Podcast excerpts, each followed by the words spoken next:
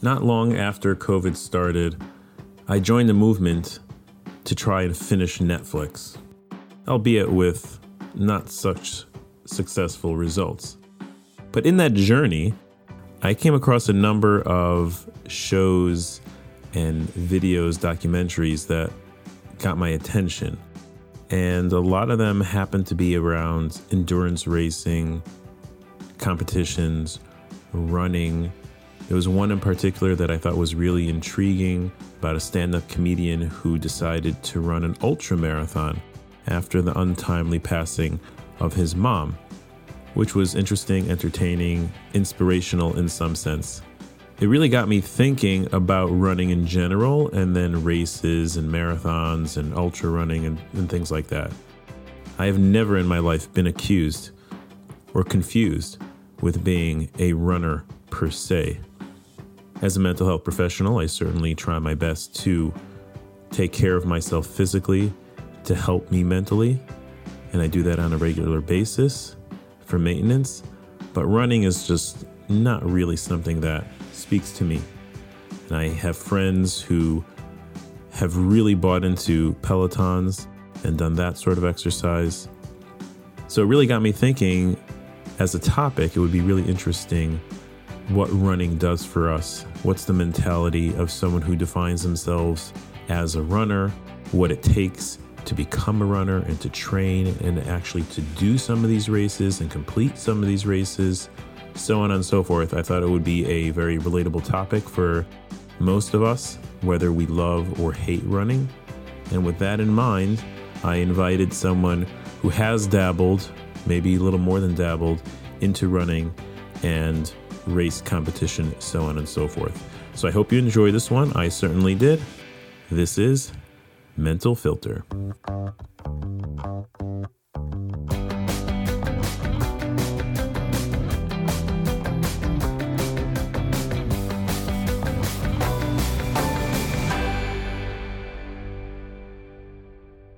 Welcome back, everybody, to another episode of Mental Filter, where we have the opportunity to talk about so many different topics, interesting topics, interesting people, all through the lens of mental health. My name is Shmuel Fischler. I am a clinical social worker. I own and direct a private specialized practice just a bit north of Baltimore called CBT Baltimore.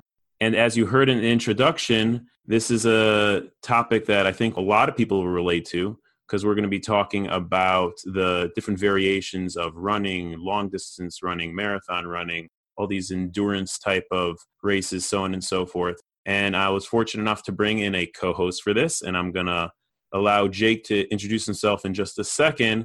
And I'm just really looking forward to getting into this topic, which some people maybe don't relate to at all because they hate running, and some people who this is their passion of their life and can't live without running. So, without further ado, Jake, please tell everyone who you are. My name is Jake Fishman. I'm a Baltimore native. For the purposes of this podcast, I'm a running enthusiast, uh, CrossFit enthusiast. Uh, I work for Johns Hopkins University. I'm the proud parent of one puppy and three cats, and husband to a great wife. Amazing. And the way Jake and I know each other is he mentioned CrossFit, so we're part of the same CrossFit gym. Yep. Nevermore. It's awesome. Greatest CrossFit community in Baltimore. That's right. And when we talked earlier, you had mentioned that CrossFit is your second love, and your first love was running. Running predated CrossFit. So just give us a snapshot into your journey and progression of running and then into maybe like the lo- more longer distance running? Sure. So I started running back in high school just for soccer practice. We were required to run a 5K as part of our tryouts. Uh, I never actually ran like cross country or track in high school. I wasn't really interested in that. And it wasn't until college I met my still one of my best friends, Eric, uh, at James Madison, and he was involved in the club cross country and track team. So he got me involved there. Even in college, it was more like a social circle, and I enjoyed it, of course. I enjoyed it a lot, but I was more involved in the social aspects. Um, my running distance was, you know, never anything longer than five miles. And was it, you know, only barely considered myself like a runner as part of my identity. But then after college, I think when I moved back home, I was really looking for, I was probably nostalgic or like kind of nostalgic and missed certain aspects of college. So I, I continued with running to try to, I think, just carry on that kind of tradition and just got more and more into distance. Did a couple half marathons. I've done a couple, I mean, this is over several years, done a couple marathons. And then most recently, this past March, ran my first ultra marathon. It wasn't an official an official race, but uh, it was to raise money in memory of my my younger brother and to raise money for helping up mission which is a recovery house in baltimore and so i ran 33 miles and raised about $10000 for that recovery house and ultra running has always been appealing it's kind of been something i even when I ran my first marathon, I thought I could. Well, I could never run an ultra. Um, you know, these guys are incredible. These guys and and ladies are incredible. The people who do this. But then I did it, and unfortunately, due to COVID, races are postponed. You know, are kind of um, they're not a priority right now. But it's it's something I definitely want to continue. It got the bug for that. I think. That's amazing. So you were able to merge two things the, the, the passion and the love for running and then you coupled that with a really really meaningful mission and, and project and, and cause which is that's really nice any time that we could merge two loves and two interests and two meaningful goals. That's amazing. For the for the layperson, is there a technical definition to an ultra marathon? Uh, so, well, actually, before I even get into, I should have said this from the very beginning. I, I should clarify. I am definitely a novice when it comes to ultra running. As I said, I've only run one, but technically, an ultra marathon is anything longer than a marathon. So, a marathon is 26.2 miles. I guess technically 26.3 would be considered uh, an ultra marathon, but traditionally there are some standard distances for official ultra marathon races. So uh, it usually starts at a 50k, then a 50 miler, then a 100k, and then a 100 miler. And then of course there's distances in between. So a 50k is I looked that up. I think it's like 31 and change, something like that. But really, it's anything longer than a marathon. Right. I think I mentioned this in the introduction one of the things that I saw that sort of piqued my interest in talking about this is that I came across this documentary on Netflix. I think it's called Once is Enough about a, a guy, a comedian. It's actually very entertaining as well as interesting, who, after his mother passed untimely, he decided, hey, even though I'm obese, you know, my first goal is going to be an ultra marathon, a hundred mile ultra marathon. And it follows his like journey and his training and his, his attempts so, like for him, there was this really specific reason, motivation, because it had to do with health and had to do of meaning with his mom. And so there's a lot of different reasons, but I guess in your opinion, it doesn't make a difference if you're a novice. Like what draws people to running? I mean, there's of course the the the desire to you know like to be to get healthy and to, to exercise but i think you know running um, especially when you get into longer distances there's definitely more of like a intrinsic meaning to it because you know you don't need to run a marathon. You don't need to run an ultra marathon to get in shape. So uh, for me it's a lot of just a challenge to see if i can do it to you know push my body to to a limit and see if i can take it. I also i think that physical health you know and i'm fortunate enough to to be relatively healthy but i think physical health is such a gift and our bodies are built to do incredible things and I think running these kind of distances is just kind of a testament to that and is kind of honoring that. And then it's also, I, I don't want to take it for granted. I mean, I know ultra running and even marathons are, are kind of an extreme, but there's so many people that are unable to for one reason or another.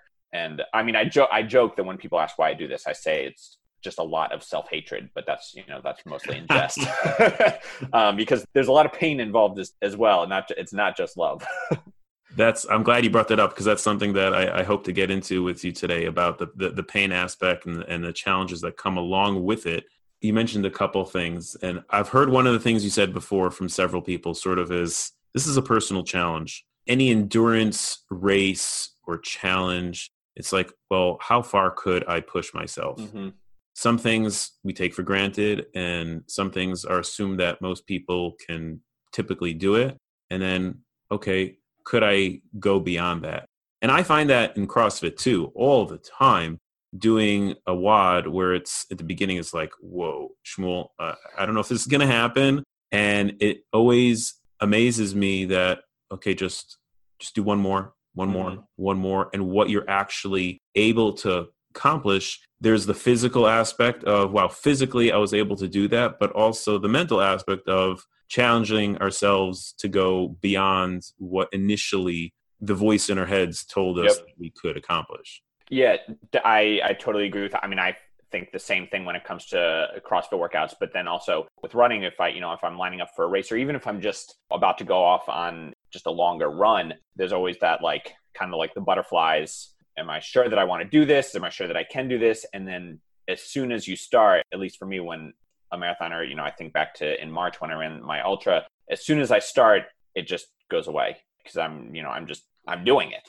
And I don't know, there's kind of like no turning back at that point. I love that because it totally speaks to the anticipation for things. Nine out of 10, if not 10 out of 10 times, is way worse yeah. than the actual experience. And the biggest Definitely. hurdle is getting over that like first step. And then once I do it, then not easy, but I'm in it and I can continue and go with it. Oh, absolutely. Absolutely. Do you remember your first uh, marathon? Yeah, it was in 2012. I think it was 2012. Um, it was the Twin Cities Marathon in Minneapolis. At that point, I had only run halves, and you finish a half marathon. Right? Most people, probably myself included, um, I finished a half marathon. I thought, there's no way I could do double this. And then I actually had just gotten back from uh, spending eight months abroad, and I was spending some time with my cousin. She's in Minneapolis, and she told me that she was signed up for this race. And I thought, well, like I, I really want to get back into running. Like I'll just I'll sign up and like I'll just I'll bite the bullet and I'll do it. And yeah, and it worked out. That's awesome. Yeah. I've noticed this. I don't know if it's accurate, but it seems that with running in particular, it's like a little polarizing.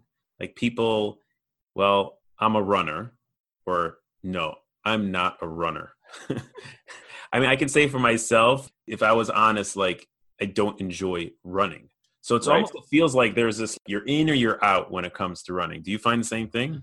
Yeah, I think I mean my distinction is it might be the same, but I look at it as versus like you're either you're training or you're just running. So if you're training for a race, you're actually I would consider somebody who's like training for a race, that person is a runner. Or if they're training for a goal, that person is runner. Then other people just yeah, if it's not for them, it's just not for them. And I mean that's definitely in the CrossFit community as well. I think CrossFitters are notorious for hating running and not considering themselves runners. But guilty as charged. Yeah. yeah, that seems to be pretty typical. But yeah, I don't know if that answered the question, but that, that's kind of how I viewed it. Yeah, it does. It makes sense what you're saying that if you're running towards something and you have some achievement of why you're running as opposed to, hey, I have some time in the morning and I'm going for a jog, right. going for a run, that's like okay, and I, and I exercise that happens to be running. Right, and I make that distinction with no judgment. It's just that whether you're, you know, training for a marathon or whether, you know, your 20 minute morning jog is just that's just how you get your exercise. That's, you know, that's totally fine. But yeah, I do I do think there's a distinction there. Well, you mentioned training. So mm-hmm. let's talk about that for a second. Sure. And again, our whole goal is today is, is that when we're talking about these things to try to pay attention to some of the the mental health aspects of it. Now, when it comes to training, I imagine I've never done any long distance running myself. I imagine there's certain challenges and obstacles that are very different from, you know, running five miles versus training for a half marathon, marathon, and ultra marathon. Can you talk about some of the like specific challenges when you have to do such an extensive amount of training and be consistent and the hurdles and the setbacks and all that stuff when it comes to this type of training? Sure. So the primary challenge is simply time if you're trying to train for longer distances, and this is an excuse I I wouldn't say it's an excuse, but it's a reason a lot of people have said like you know I can never train for a marathon because you need to have hours on you know some days if you're getting up towards the end of a training program you know you're running 18 20 22 miles before the marathon you need to make sure you have three four hours to do that distance itself then whatever recovery you need afterwards some people can you know the the best of the best can can run 20 miles and then just go have a normal day afterwards. but um, I'm not one of those people. The the rest of uh, humans among us. Right. right, exactly. So having the time to do it, that's certainly one challenge. Being prepared to avoid and prevent injuries is another challenge. I think running is actually considered one of the most quote unquote dangerous physical activities in terms of just number of injuries. And when I say injuries, that can be something as small as just like some shin splints or like a little bit of tendonitis. But, you know, it's very common to have overuse injuries if you're not taking care of yourself. Actually, in college, before I did much distance, you know, longer distance running, and before I did any strength training, I had horrible shin splints. And that's why I really, I couldn't run longer than five miles. But it wasn't until I started CrossFit and actually working on just general muscular strength that I have, you know, knock on wood, have not had a running injury since then, uh, since college. I've I've had maybe shin splints for like a week if I just aggravate my legs a little bit from like a particularly long run, but nothing chronic at all. And so I found that incorporating strength training, particularly lower body and core strength training, which you know CrossFit is, has plenty of that, has been a necessity to to keep running long distances. Right. So let me jump in here a second. So sure. just to touch on the one of the first point you made of the time commitment, and I yeah. think takeaway, I think for myself, for, for everyone, is having a long term goal and then having these short term goals. You really have to invest in ourselves, and sometimes these long term goals feel really daunting and overwhelming. Mm-hmm. But investing yourself in this overall goal so, to speak to that for a second, what in particular has helped you maintain and sustain the motivation if there's this like long period of time of training? So, you have this big time commitment mm-hmm. in a day, and then over the course of weeks and months, where the overall goal is to get to be able to run a marathon, that's a long journey. And even within running itself, it would take me, I don't know how long to run 20 miles. And so, throughout that 20 miles, of not looking at like, oh my God, 20 miles, I'm a half a mile in. What has worked for you to help sustain that motivation, not get lost in the overall goal? I mean, honestly, it's it's pretty it's pretty simple for me at least. Uh, it's to have a, a good a good lineup of some podcasts to listen to. I used to listen to music a lot while running. Sometimes I'll switch to music towards the end when I need like some, you know just more of a rhythm, something like more to pump me up when I'm really tired but I stick to podcasts now to kind of keep my brain stimulated while I'm doing this pretty monotonous activity. And the other thing that it's also pretty simple is um I can't wait to eat whatever the hell I want afterwards. you know, when you're running 20 miles, you pretty much have a just a get out of jail free card for, you know, whatever you want to eat later. then also, you know, more a little more substantively, like I try to keep the bigger picture involved. And I know that when I was training for my ultra in in March, I knew that if I didn't get a couple like 20 20 plus miles, I actually ran two marathons in preparation for that as well. But if I didn't get those longer distances in, I knew I just wouldn't be able to accomplish my bigger goal. So it's it's keeping that perspective, keeping keeping that bigger picture involved because you know I'm not like as much as I love running, there's certainly days when I don't want to or when I'm actually in the middle of a run, I'm just like, I want to just turn around and go home. Like I'm, I'm bored. I'm just not feeling it. My legs are tired today, like whatever it is. But then you have to remember, like, if I want to get my goal, I have to, like, I have to finish this. Barring, of course, an injury or something, you know, actually a true excuse that would uh, justify stopping. right. But that's a really good point is, is that no matter what we're striving for, there's to be times where we're not motivated it's Absolutely. Monotonous, which I think monotony is probably one of the most common things that I hear is like running is just so boring. How in the yeah. world do you run for so long? But the point is, is, is that if I have this long term goal and if I accept that, well, I don't have to be motivated every single minute mm-hmm. while I'm doing it. Right. Stay the course, no pun intended. Yeah. but stay the course and I can do this even though I'm not super motivated right now. I'm not super in the mood yeah. right now, but I can continue doing it. And and I also think that there's some value in putting up with, uh, for lack of a better term, the monotony. I think you know it, it helps build discipline and patience. Even though I'm I'm generally listening to something while I'm running, like I don't have to be stimulated 24 seven. And a, a friend of mine who's competing in Ironman races to help prepare him for the monotony of running, biking, swimming for so long, he would go on a, a rowing machine and put his rowing machine in front of one of his blank walls in his garage. No music, no nothing. And he would just row like for an hour, just like staring at the wall, just to I've never done that, but you know, his his mindset on that was he's training his brain to be or training himself to be bored and to just push through it and be okay with it. Yeah, exactly, exactly. I mean, at risk of sounding like an old crotchety man, younger people tend to have a really hard time with being bored. Yep, yep.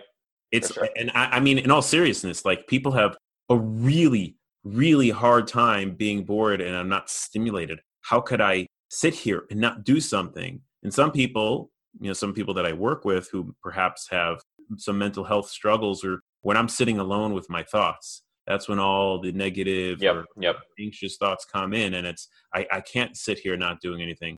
But that's a good point you brought up about training ourselves to be bored, and let's see if I can tolerate being bored. Yeah, no, for abs- absolutely. Um, and then I think, kind of going off of that, I also think that you know running can also become a crutch to avoid. You know, you are kind of bored while you're running sometimes, but it's also as an escape from the anxieties, from your issues. You know, exercise is a great form of therapy. That is my primary form of therapy. I have gone to talk therapy a fair number of times in the past and I, I've gotten a lot out of that. But when, you know, when I'm not dealing with like a, an acute issue, exercise and running is my escape from that. It's just a way to get out all of that pent up energy, whatever aggression, frustration. And it's sometimes, you know, like while you're bored, you can think and process and just, you have plenty of time to go over things. And yeah. So it's a, it's actually a real opportunity to be able to be with our thoughts. yes, definitely. Really like so, trying so hard to avoid them, and I can totally relate. I mean, exercise for me is I'm not knocking my own profession, but exercise for me has has paid so much dividends as far as the benefits, the mental health. There's the physiological and the neurological benefits of, of doing exercise. Uh, specifically for me, it, it turns out that it's CrossFit, that intensity, and you know when you're done, you just like feel it, and it's that to me has paid huge, huge dividends. You Definitely, know? and I, if I can speak to that, I think, um, especially you know when it comes to CrossFit, if it's a particularly challenging, I mean, really, like so there's so many technical movements in CrossFit, you have to be like all there. You have to be present and focused on like what you're doing, and you know, focused on the task at hand.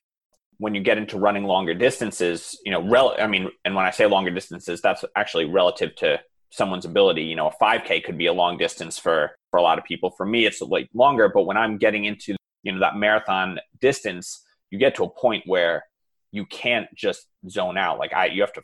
The default is stopping, and you have to like constantly override that and focus on like, no, I have to keep going. I have to be present. I have to think about like take another step, take another step, take another step. So it's it really I think in both those kinds of situations, it forces you to be in the moment and focus on what you're doing and not focus on, you know, whatever else might be going on in your life that day or whatever bigger issues that we all have. Um, you know, you just have to be there. And it's it also serves as a nice break from that. Right. And that segues really nicely into I was going to ask you and follow up on what you said earlier about injuries. In every sport, in every activity, there's there's a certain level of like mind over matter playing through injuries or you know aches and pains and stuff. So i'm curious when it comes to running how that plays out. And i wonder if it's even compounded or highlighted because i'm trying to picture myself. If i'm running i'm in mile 12 and i feel something in the sole of my foot. Mm-hmm. and there's nothing else to distract me. And you're trying like don't think about that don't think about that don't think about that. And as we know the more you try to not think about something the more you think That's, about it. And does it get amplified? And so how much is the mind over mood and working through pain and how do i manage pain? Or maybe fancier way to say it is like what's my relationship with pain as you're running these long distances? And it's inevitable i imagine that something's going to be hurt oh yeah for me for most people i know and you know once you get into those longer distances like you're in pain at the end. Like you you do not finish comfortably. Again there are many people superhumans who who are able to you know run a marathon and it's just not a big deal. I've found that just given the length of time i've been running that you get to know your body you get to know what is like a standard ache and pain versus what's like a problem if I'm running pretty much anything over like, you know, 10, 12 miles, there's going to be points in the run where like, all right, my knee feels a little weird right now. My the sole of my foot My shin's feeling a little sensitive each step. You know, particularly my left one is my problem shin. But I know that that just kind of comes with the territory. Once I stop, I get home, I foam roll a little bit, take a shower, you know, spend the rest of the day recovering. I'll probably be pretty fine the next day, you know, after a day or two. And it's just I'm not a physical therapist or you know anything, so I don't I don't know what that is. I imagine it's just a lot of the time it's just like some inflammation because you're putting yourself through a lot when you get into running longer distances. But in terms of like the relationship to pain, I think you have to kind of if you are running a long distance, you have to kind of enjoy it or find some enjoyment or like reward out of it. Um, have to be a little bit of a masochist. Is that what? Uh, like a little bit, yeah. Because I mean, there's no, especially every marathon I finished, the ultra when I finished, like, yeah, I'm like, I'm ecstatic that I finished it, that I accomplished what I, you know, what I set out to do. But like physically, I'm not in good shape. I don't know. There is some like enjoyment of it because then, you know, you think about it, like I'm in this pain because I just ran 26 miles. I just ran 33 miles. I try to remain pretty humble. I, you know, I don't like actually Megan, my wife tells me I should talk about you know these kind of achievements more because it's interesting but like in my head i've just done something that 90 95% of other people will never do. That's that's kind of cool. That is cool. And i like that. You basically like reframe the pain a little bit. Yeah. it's not about pretending that the pain's not there and you don't even have to necessarily love every bit of the pain but the pain becomes valuable because it's part of what i just accomplished and that, right.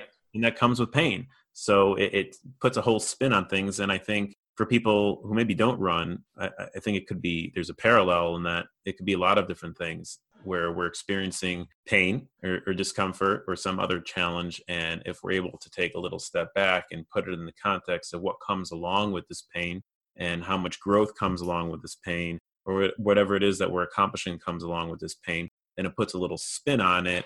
And it's not just about the pain itself. Absolutely. I think you mentioned that kind of parallels to a lot of other things. I think you look at the converse of any positive emotion, whether it's happiness and sadness, you can't really value happiness if you don't know what it's like to be sad. You can't really value this feeling of physical accomplishment if you don't know the physical and, you know, like mental and emotional pain that it took to get you there. There's definitely value in it. Yeah, I like that.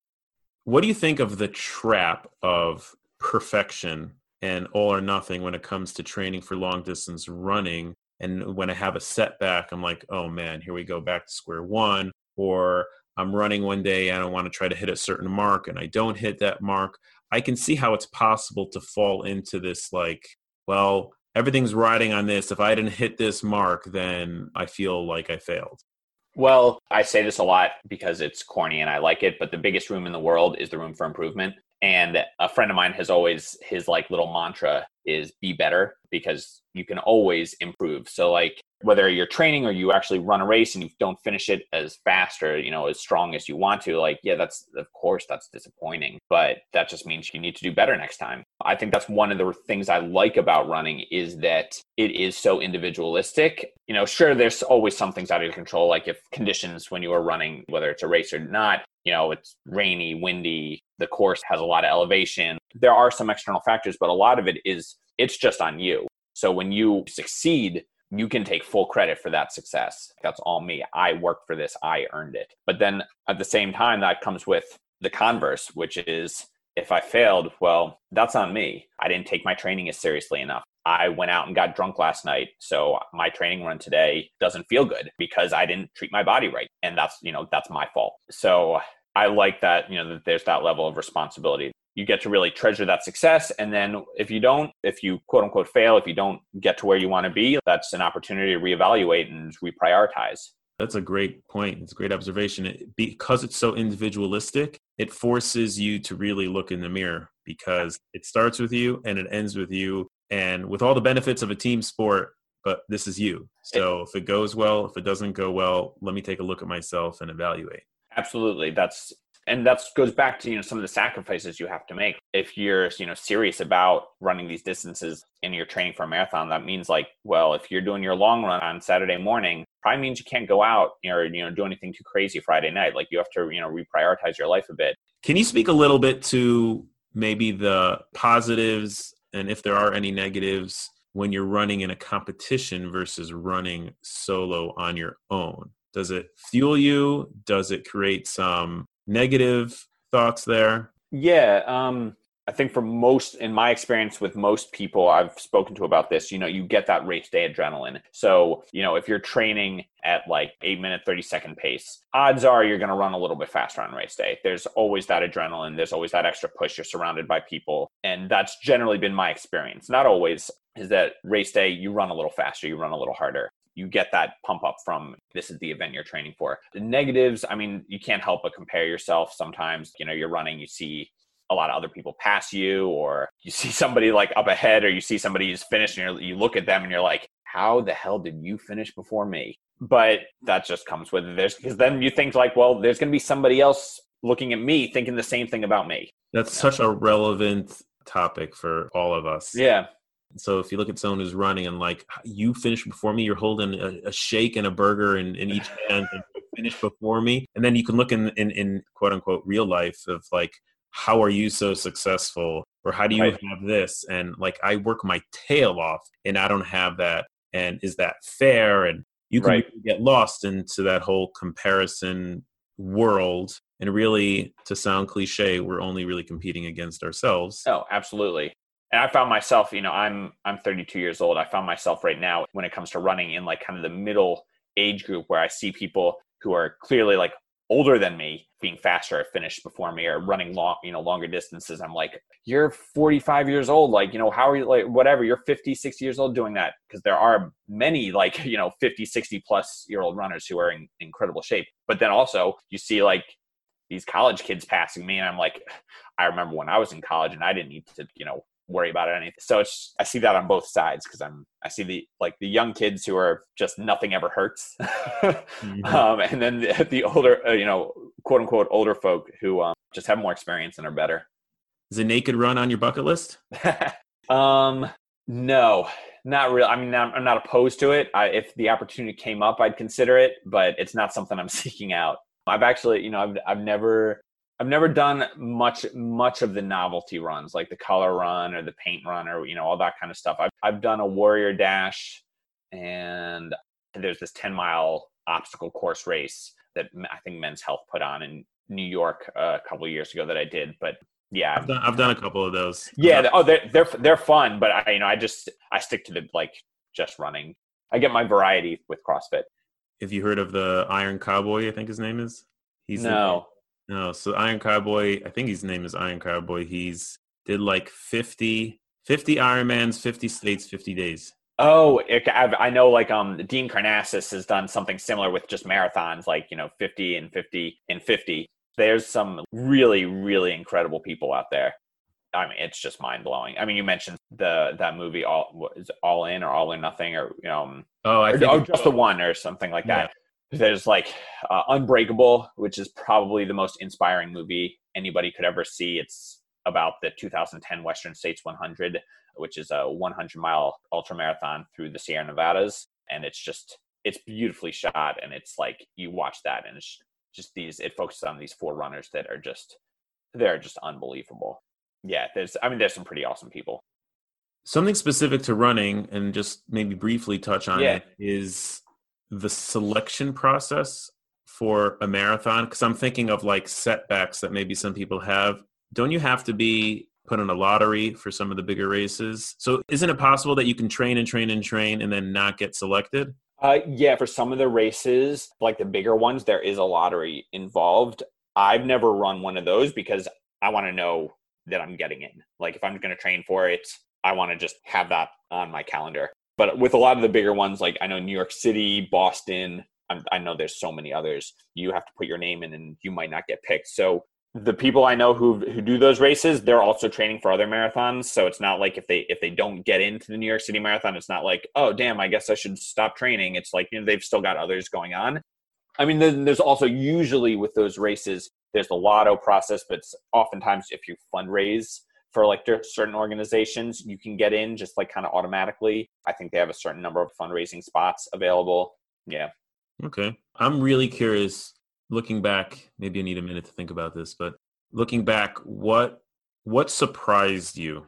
Now that you're would say knee deep into into long distance running what surprised you both in a positive, surprising way, and something that maybe was, I don't know, you didn't anticipate that was maybe more challenging getting into long distance running? Another way to look at it is, is like, and there's probably 10 answers to this, but what is something that it taught me? Okay. I mean, I think in just in general, like perseverance. I mean, that kind of, I guess that's not really surprising, but just like the applicability of that to so many other, you know, aspects of life is things get hard and you really just have to push through. The other thing is, um, I'm surprised at how much it taught me discipline and just the importance of sticking with the training program, sticking with the goal. Like if you say you're going to do it, like you really have to do it and dedicate time and effort to make it happen. And I think that discipline is like, you know, is like a muscle. You really, it needs training. So are you surprised I, I, at how much you were able to accomplish? Yeah. Yeah. Just in terms of the accomplishment itself, like I, I like in March, I said I was going to run 33 miles. I didn't know if I'd actually be able to do it. The fact that I did was like pretty surprised. Like, I mean, I was confident, as confident as I could be going in. Like, you know, I know how to run. I had been training, but like 33 miles is a long way. to know what would happen. So, you know, the fact that I, you do accomplish this, you know, this pretty incredible feat, like that's always a surprise. I guess to try to go on that second part of the question one more time, is there something because you you mentioned a number of challenges that someone mm-hmm. who's getting into this has to overcome. Was there one challenge that like, whoa, I didn't think this was going to be so hard or this component was going to be so challenging. I'm like, I didn't even anticipate that I would have to overcome this part. For me, I found the most challenging part, actually, another thing about is fuel and nutrition and like hydration during running. These longer distances, I didn't I didn't really anticipate that. I've had a couple run-ins where I I've like, you know, as a half marathon I ran on a particularly hot day and I was carried out off from the finish line into the med tent afterwards because I was just so completely dehydrated and like I couldn't feel my hands hyperventilating. It was, I, it was really it was really bad. And that same thing, you know, the same thing can happen if you're not fueling efficiently and eating right while you're running these longer distances. And that was a challenge and an adjustment that I had to really. It took some trial and error. Eating while running is uh, we're not supposed to eat while we're running.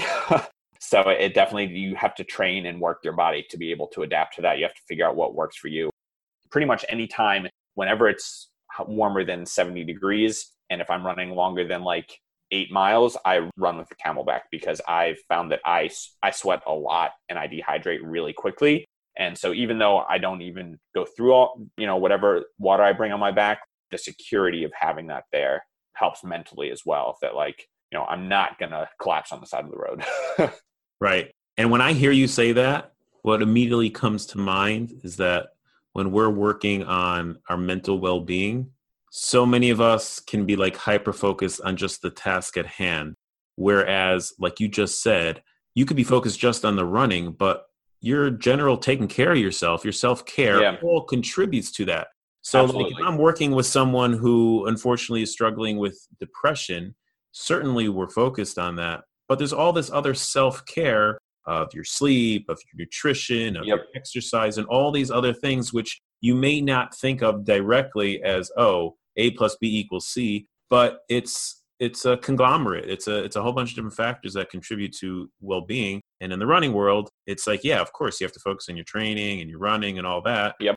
But you got this nutrition that you really got to work on. Oh, absolutely. Yeah, that's a great point. I mean, you touched on it already, but when you're getting into all this, I mean, at least, you know, for me, because I, I, take it fairly seriously, you do have to make sure you're getting enough sleep, that you're eating right throughout the week, not just that you're drinking enough water throughout the week, particularly in the day or two prior to like a longer run or a race. There's a lot of things, there's a lot of things to it. So let's make a right turn here for a second. Sure. What's your unfiltered take on Peloton? I don't know. I'll be honest. I have put no no research, no thought into it at all. I know a couple people with Pelotons who are really into it. It seems like if you have a Peloton, you're almost more into it, into Pelotons than CrossFitters are into CrossFit. I'm generally a supporter of anything that gets people active, but I actually know nothing. But all I know is that it's crazy expensive. it's true. And I was told the other week actually that they still haven't made a profit real oh it's one of those startups or something because i know like uber still doesn't make a profit yeah i don't know i mean people people love it it gets people moving So I guess I'll say I support it, but I know nothing more than that. if, it, if it works, it works. Right. It, exactly. Exactly. So I, I want to give some time now before we wrap this up. Is that you mentioned that you did this ultra marathon last year for a really good cause, and it's near and dear to your heart. It was for your brother. So can you share what led to that? Talk perhaps a little bit about your brother and what the cause is. Yeah, absolutely. Uh, I'm glad you brought that up. I've found a lot of people who know that my brother died are hesitant to bring it up around me uh, because, you know, that's understandable. People don't want to talk about death. That's a, a problem in our society. But my my brother Adam was he's three years younger than me. He struggled with addiction from the time he was I don't know late teens. Uh, I, you know, I certainly don't believe that cannabis is a gateway drug generally, but for him it was. Um, and it just one thing led to another, and he became addicted to heroin and uh, was homeless on and off. It, just dealing with the the typical struggles. What I'm at, you know, what from what I understand are the typical struggles of addiction, homelessness, poverty, many mental health issues that were no one really knew. Like, well, did the drugs cause the mental health issues? Did the mental health issues lead to the drugs? You know, dual diagnosis kind of thing. He died when during my last year in law school on March 11th, 2017. He overdosed on fentanyl the day after he left University of Maryland medical psych unit after he checked himself in there because he was scared he was going to harm himself. And then he left two weeks later with plans to go back to helping up mission. And he made a stop on the way there and then never left. Helping up mission was the the one place because you know with any many addicts you know they they go through many periods of sobriety and attempts at sobriety, many rehabs. But helping up mission, he that's the one place that he checked himself into, stuck with the entire program, and stayed sober the longest afterwards. It was a really great program, really great organization. They do a lot of good. And my mom, particularly, you know, stayed in touch with several of the staff there that had particularly close relationships with Adam. So I had, when someone's dealing with addiction for that long, you really like, from my view, you really robs them of who they actually are. So I felt like I didn't really have a brother for most of my life or most of my adult life. But I wanted to, since his death, I wanted to come up with some way to honor him and, you know, memorialize him. And so I came up with the idea that this past year, what would have been his 29th birthday, I thought, well, why don't I see if I can raise some money for helping up mission? In doing that, my activity would be running at least 29 miles for his 29th birthday. And then the more self-centered. Part of me was like well if i'm going to run 29 miles let's at least get an, an, an, official ultra marathon out of it. Let's at least run 31 miles. So I, I created a gofundme. I put a fundraising goal of $2900 keeping with the 29 i thought like this would be so cool if i raised $2900 i've never fundraised significantly before.